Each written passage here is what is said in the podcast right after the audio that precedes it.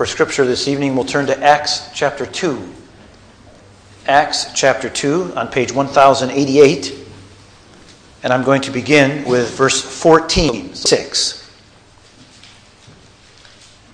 Acts chapter 2 and verse 14.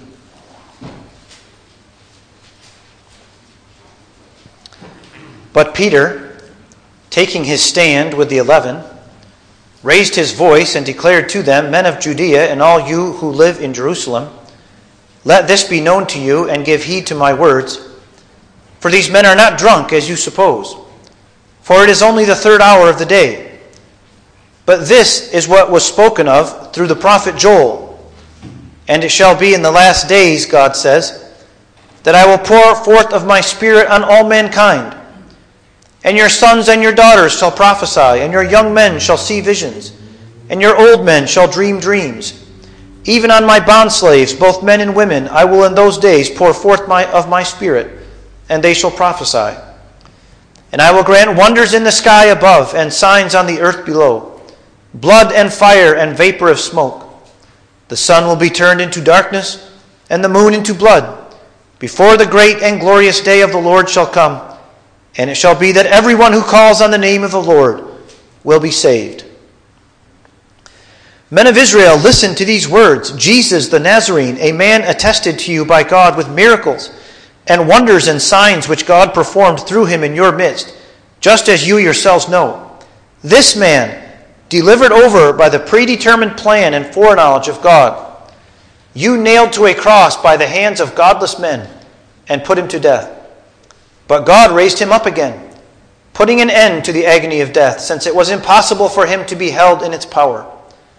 For David says of him, I saw the Lord always in my presence, for he is at my right hand, so that I will not be shaken. Therefore my heart was glad and my tongue exalted. Moreover, my flesh also will live in hope, because you will not abandon my soul to Hades, nor allow your Holy One to undergo decay. You have made known to me the ways of life. You will make me full of gladness with your presence.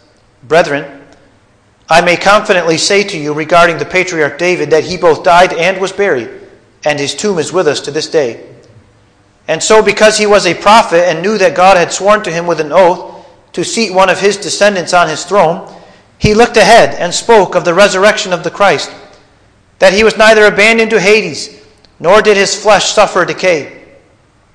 This Jesus God raised up again, to which we are all witnesses. Therefore, having been exalted to the right hand of God, and having received from the Father the promise of the Holy Spirit, he has poured forth this, which you both see and hear. For it was not David who ascended into heaven, but he himself says, The Lord said to my Lord, Sit at my right hand, until I make your enemies a footstool for your feet. Therefore, let all the house of Israel know for certain that God has made him both Lord and Christ, this Jesus whom you crucified. And I'll stop there. Well, congregation, this evening we would like to consider again something from the Apostles' Creed, that form of sound words which our fathers have given to us many centuries past. Last time we considered the first name that is given to Jesus, I believe in Jesus, and we considered Jesus as he is our Savior and all what that means. But you'll notice tonight, and I put on the outline there, and I underlined the part that we hope to consider tonight, is the second part of Jesus' name, Christ. And that's all really that our catechism is focused on this morning, or sorry, this evening is that word Christ, which is not so much a name as it is a title. Jesus being his name, but Christ being a title that is given to our Lord and that is full of meaning and significance. You never can believe all what's bound up in these titles that is given to Jesus. And so our catechism asks us then, why is he called Christ, meaning anointed? Now, if we can just stop there, Christ, of course, is a Greek term Christos in Greek, Christ in English, and that comes from the Hebrew uh, to, to anoint. So the Hebrew word masah means to anoint, and masiach is the word of is the noun form, the anointed one. So these are the terms that are now coming from Hebrew, then into Greek, and now into English. So Christ, anointed, and uh, those are all synonyms. And now the Catechism gives us this answer. Because he has been ordained by God the Father and has been anointed with the Holy Spirit to be our chief prophet and teacher, who fully reveals to us the secret counsel and will of God concerning our salvation. Second, our only high priest, who has redeemed us by the one sacrifice of his body, and who continually intercedes for us before the Father. And third, our eternal King, who governs us by his word and spirit, and who guards us and keeps us in the salvation he has won for us. So Christ is anointed, and he is anointed to three offices prophet, priest, and king. And this, dear friends, is how our catechism wants us to think about the work of Christ. What is it that Christ does on this earth? Because to be anointed by somebody, and in the Old Testament, to be anointed means to be anointed to some office. In fact, I'd like you to connect those words in your mind. When you hear the word anointed, you should think office. Anointed office. Kings were anointed, prophets were anointed, priests were anointed. And of course, the, the symbolism there, right, is the picture of that oil being poured on the head of the person as a picture and as a symbol of the Holy Spirit Himself coming on that person for the purpose of equipping him and empowering him to do the office, the task which God has given him to perform. And when we think of office, we should think of task. We shouldn't think so much of like a, like say we, we, we consider today the office of the president or something, right? But the, the office in the Bible is a function. It's a task that a person performs. So then naturally the question is, well, to which office is Christ anointed? And our catechism says that he's anointed to all three of the offices that were given in the Old Testament. He's anointed both as a prophet, and as a priest and as a king. Well, let's consider that then. The Catechism is teaching us that Christ is our prophet to teach us, our priest to redeem us, and our king to govern us. And as always, we want to take this now to the Word of God. So let's consider then, in the first place, prophet. Jesus as a prophet. Now, uh, again, we'll do a lot of flipping through the Bible this evening, and it would give me a. It would, it would help tremendously if you would follow along here and read these verses with me. But in Deuteronomy 18, let's turn there first. Because in Deuteronomy 18, there is a prophecy. And if you drop down to verse 15, so Deuteronomy 18 and verse 15, I'm on page 204 here. Deuteronomy 18 and verse 15, God promises through Moses, the Lord your God will raise up for you a prophet like me from among you, from your countrymen. You shall listen to him. Now, this is a remarkable prophecy that God is going to raise up a prophet. He's going to be one of the Jewish people, and he's going to be like me or like Moses. Now, when you think back to the great prophets of Old Testament times, you think of Samuel and Elijah and Elisha and all the prophets afterwards, but none of them rise to the level of Moses. So, God here is making a prophecy to the Israelites that He's going to raise up for them a prophet like Moses.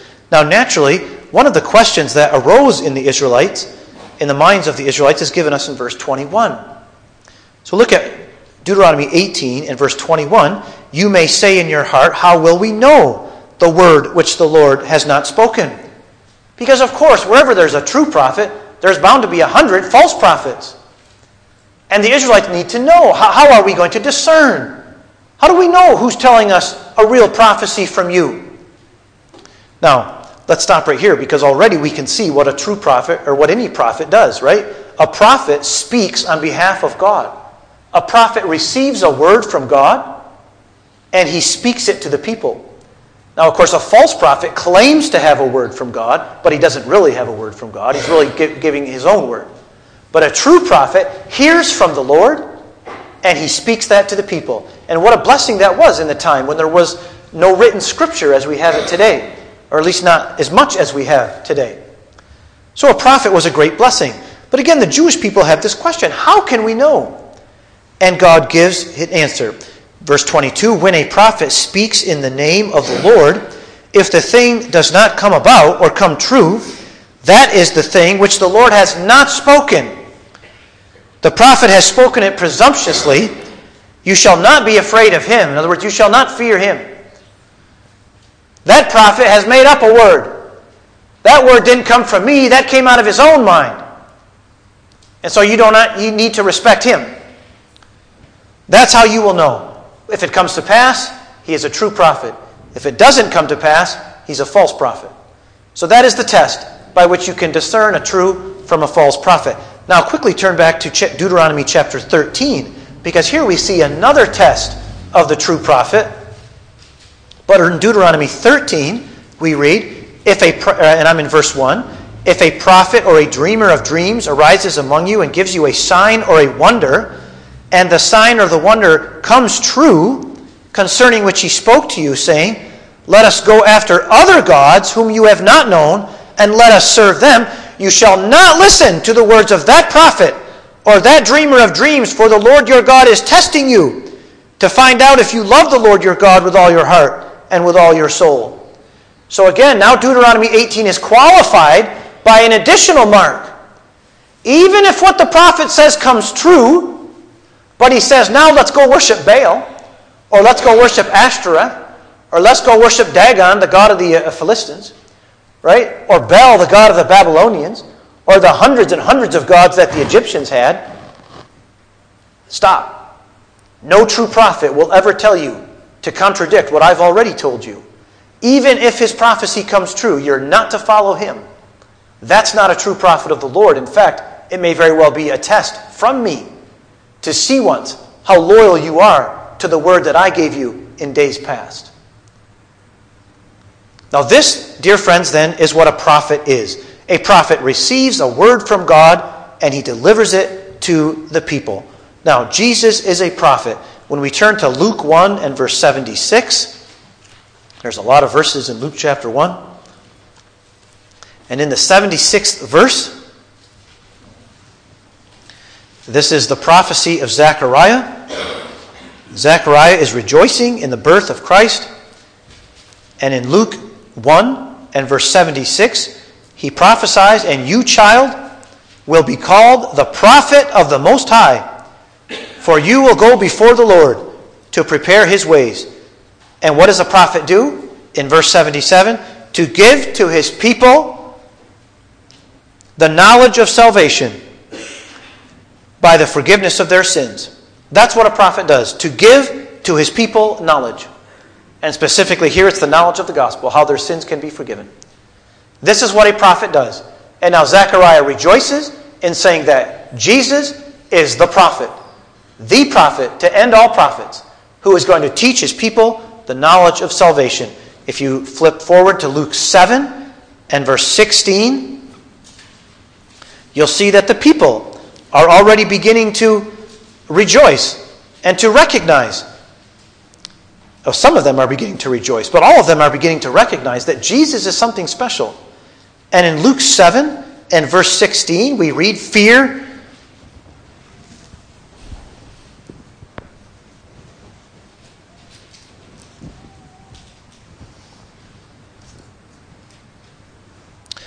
Fear gripped them all, and they began glorifying God, saying, A great prophet has risen among us, and God has visited his people.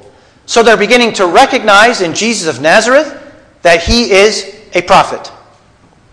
And now Acts 3 makes explicit the connection between what we read in Deuteronomy 18 and Jesus. So in Acts 3 and verse 22, Acts 3 and verse 22, Peter is, is preaching again. Now, this is not the sermon that he gave at Pentecost. That's what we read together. But now in his second sermon, we read in verse 22 Moses said, The Lord God will raise up for you a prophet like me from your brethren. To him you shall give heed to everything he says to you. Now, there you have friends. That Peter is explicitly pointing to Jesus and saying, This is the prophet that Moses prophesied about. Moses said, I'm going to raise up a prophet like me from amongst your countrymen. And Jesus is that prophet. So, congregation, when our instructor in the Catechism tells us that Jesus has been ordained by God the Father and anointed with the Holy Spirit to be our chief prophet and teacher, then we know from Scripture that that is correct. That is the teaching of the Bible. That Jesus was the prophet, the chief prophet, that was that prophecy that was promised was given to Moses in Deuteronomy, and that is now the prophecy that is given, and Jesus is the fulfillment of that prophecy.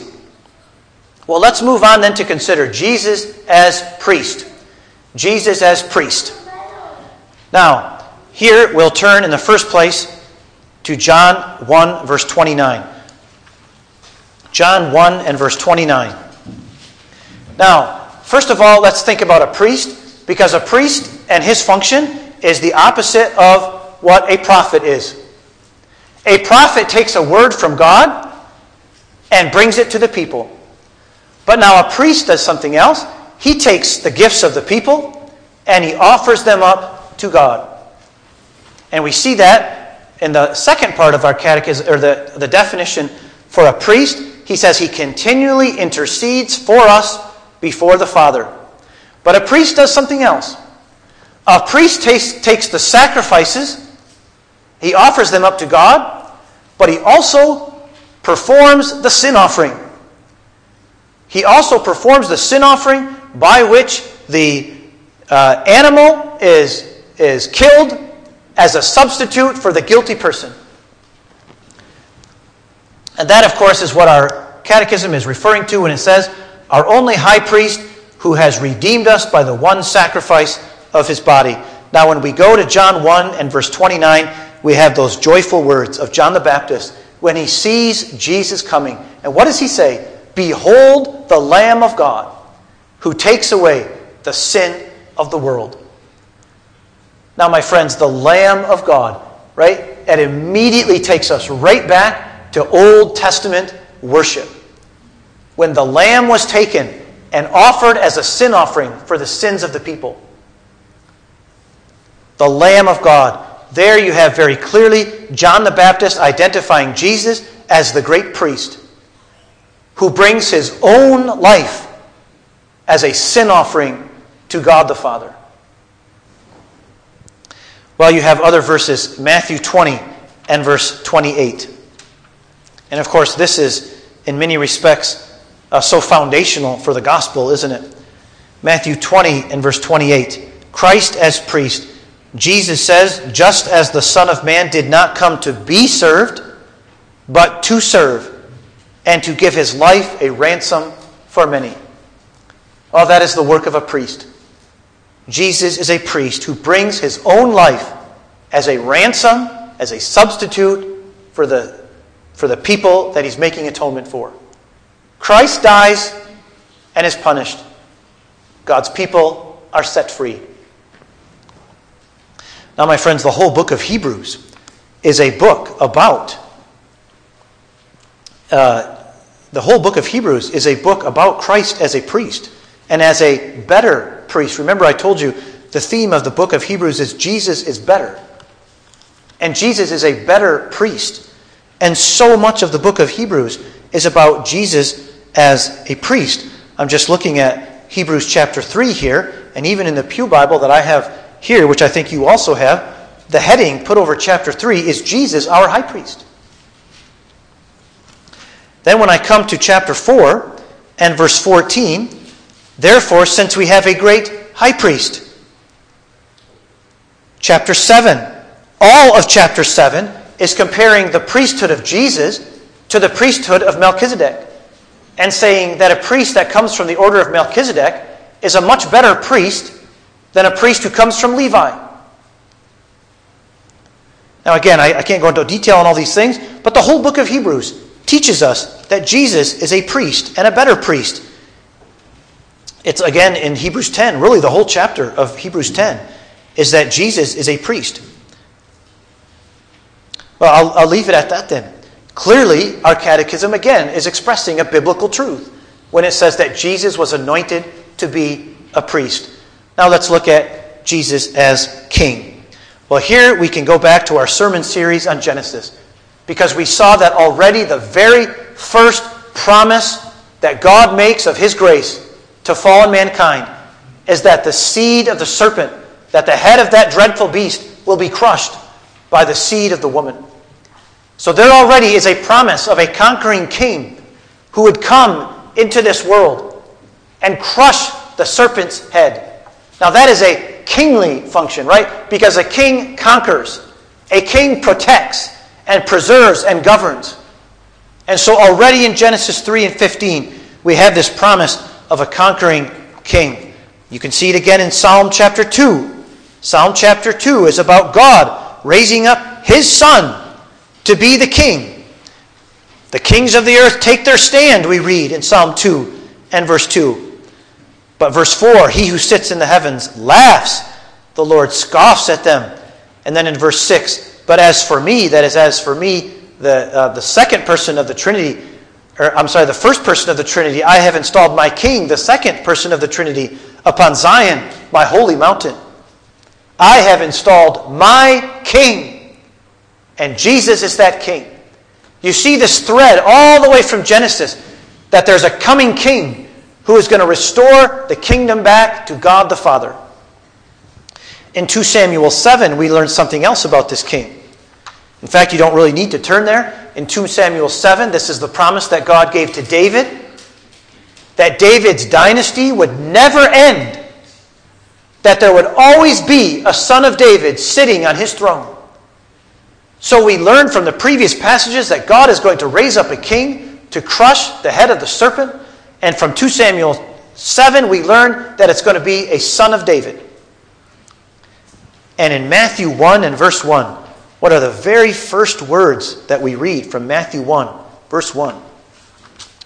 The record of the genealogy of Jesus, the Messiah, the son of David. Why? Because Matthew wants to teach us who Jesus is. And that's why the very first thing he does is give a long list of names to show you that Jesus is a son of David.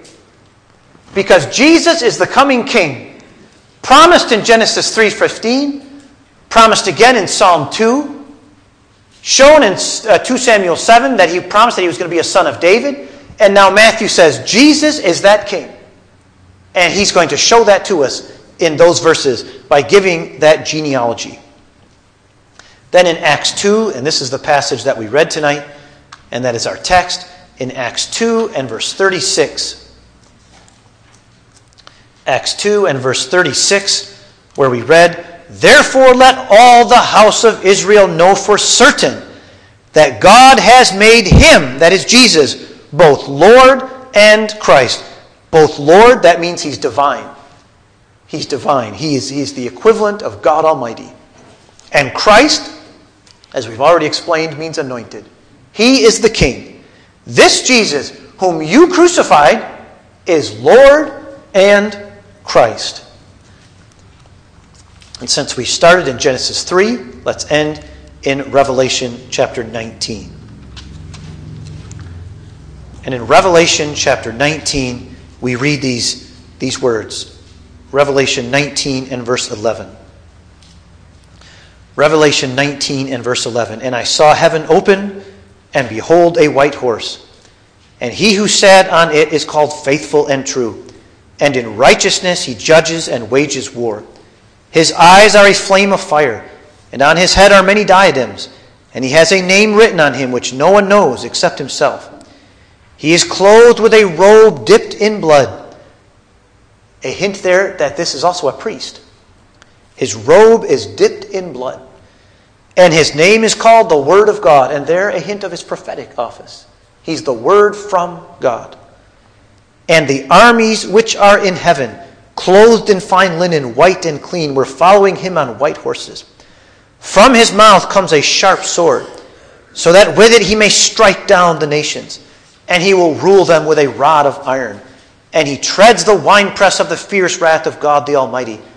And on his robe and on his thigh he has a name written King of Kings and Lord of Lords. Well, Jesus is the King. And he's the King of Kings, the King over all other kings, and the Lord of Lords. And so our catechism, again, is certainly biblically correct when it teaches us that Jesus is the conquering King who saves his people, protects, and preserves them from all their enemies, and who will one day bring them in glorious victory to a new heaven and a new earth. My friends, the application that we make upon these points is actually very simple, isn't it? Very simple to understand, much more difficult to actually put into practice. But I ask you tonight to follow me now as we take as we reverse course through these three offices. Because the question that I want to put to you now at the close of this message, what does it mean to exercise faith in Christ. Last Sunday evening, what does it mean to exercise faith in Jesus as Savior? But tonight, what does it mean to exercise faith in Christ, the Anointed One? Well, my friends, let's start at the beginning. I even wonder to myself why the Catechism starts by calling Jesus prophet. Seems like it would have been better to start with Jesus as priest, because this is the first place this is, you might say, first base. This is where we have to begin. We have to begin with Christ as priest because we have sin and guilt on our record. And this is what we considered last week. We have sin and guilt on our record. And until that is resolved, there's no point in talking about Christ as prophet and no point in talking about Christ as king. Our sin problem has to be resolved. That's why, my friends, in all our evangelistic endeavor, the fundamental point is this you must be made right with God. You are not right with God, and you must get right with God. You must be right with God through faith in Christ, or, or you can never make the least progress in the life of faith. You must be right with God. You might say, you must first meet Christ as priest. You must come to this bleeding Savior, this bleeding priest this priest who was nailed to a cross for the sin of his people, you have to begin at the foot of the cross. You have to begin when, it, when you believe in Christ, with Christ as priest. I want you to consider this evening, it says on the notes, Jesus and Nicodemus. I meant Jesus and the publican. Jesus and the publican. We must take our place with the publican, my friends, and to say, God be merciful to me, the sinner. That's where we have to start. That is foundational to everything else. Believe on the Lord Jesus Christ and you shall be saved, says the Apostle Paul to the jailer. And then it says he took him to his house and he taught him all these things. First, Christ as priest. I say less on that this evening because we were so strong on that in the last week. But now, congregation, we move to Christ as prophet. The question before us is what does it mean to exercise faith in Christ? First, to come to him as priest, but second, to come to him as prophet. Christ as prophet. My friends, if Christ is a prophet, if God has anointed Christ to be a prophet, anointed him with the Holy Spirit, and set up Christ as a prophet and as a teacher, maybe I can say it this way this evening if God has set up a school and Christ is the teacher, then what does it mean to believe in Christ? Well, at the very least, congregation, it must mean that we enroll in that school as fast as we possibly can. Get enrolled in that school. Sit at the feet of that teacher.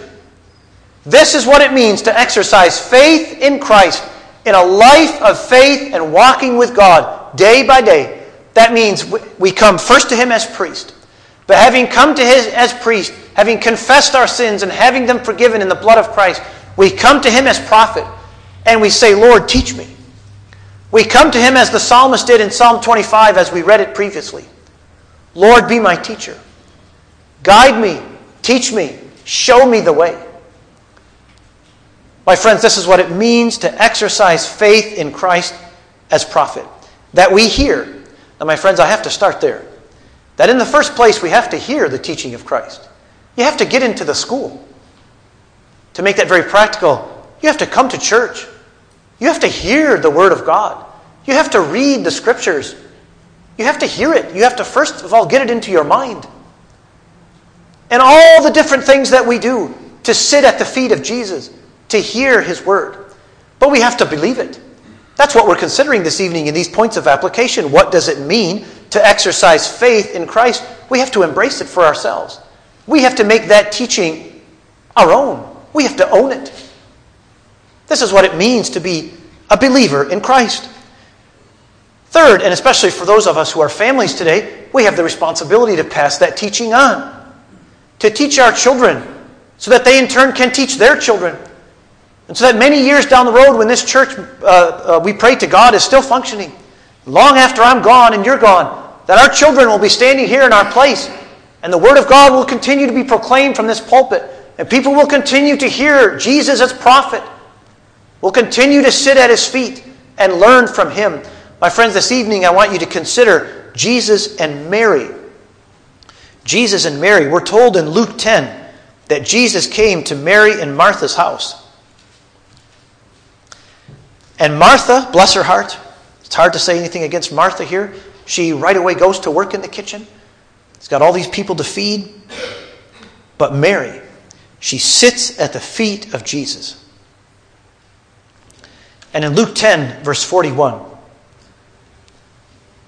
Jesus says, Martha, Martha, you are worried and bothered about so many things, but only one thing is necessary. And Mary has chosen that good part which shall not be taken away from her. Martha was doing a good thing, my friends. She was doing a good thing.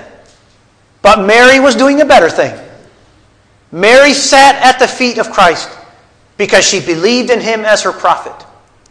And she sat at his feet to receive his instruction. Who this evening, dear friends, who this evening would like to take their seat with Mary at the feet of Christ and to hear his teaching? My friends, I hope you didn't come here to hear me this evening. You'll be sadly disappointed. But if you came here with an earnest prayer in your heart, Lord, speak to me. Remember what I said many months ago that we would put, as it were, above the door Speak, Lord, for your servant is listening. Is that your prayer when you come to the house of the Lord? Because that's a person who believes in Christ as prophet. Speak to me, Lord. Speak to me. I take my place with Mary at the feet of Christ. My friends, what does it mean to exercise faith in Christ as King? Well, my friends, we said that if Christ has set up a school, then we should make haste to enroll and to be students in that school. And in the same place, my friends, when I come to you now and say that Christ has set up a kingdom, He is the King of kings and the Lord of lords then what does it mean to exercise faith in Christ? But certainly that we make haste to be citizens in that kingdom. Get out of whatever world you may be in and get into the kingdom of Christ. That's the place to be. Submit yourself to His rule and to His governing. Know what the commands of Christ are and do them. Congregation, this evening I ask you to sit at the feet of Jesus and to see Jesus and the two builders Jesus and the two builders. In Luke chapter 6, we read that story.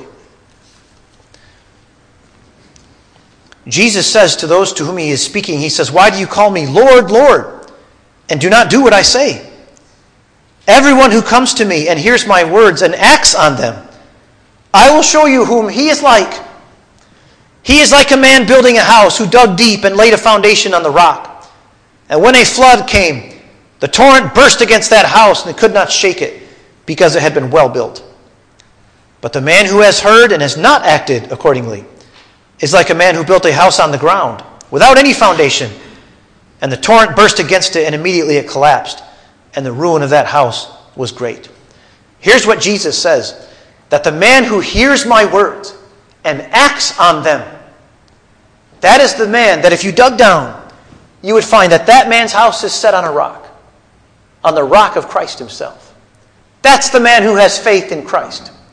That's the man who recognized that Jesus is anointed to be king, that he has a kingdom. And now that person hears and he acts. As James says, he's not just a hearer of the word, he's a doer of the word. Oh, congregation, what a blessing it is for pastors and for elders and for the leadership of a church to see the members of the church making the connection between what they hear in the pulpit and their own daily life.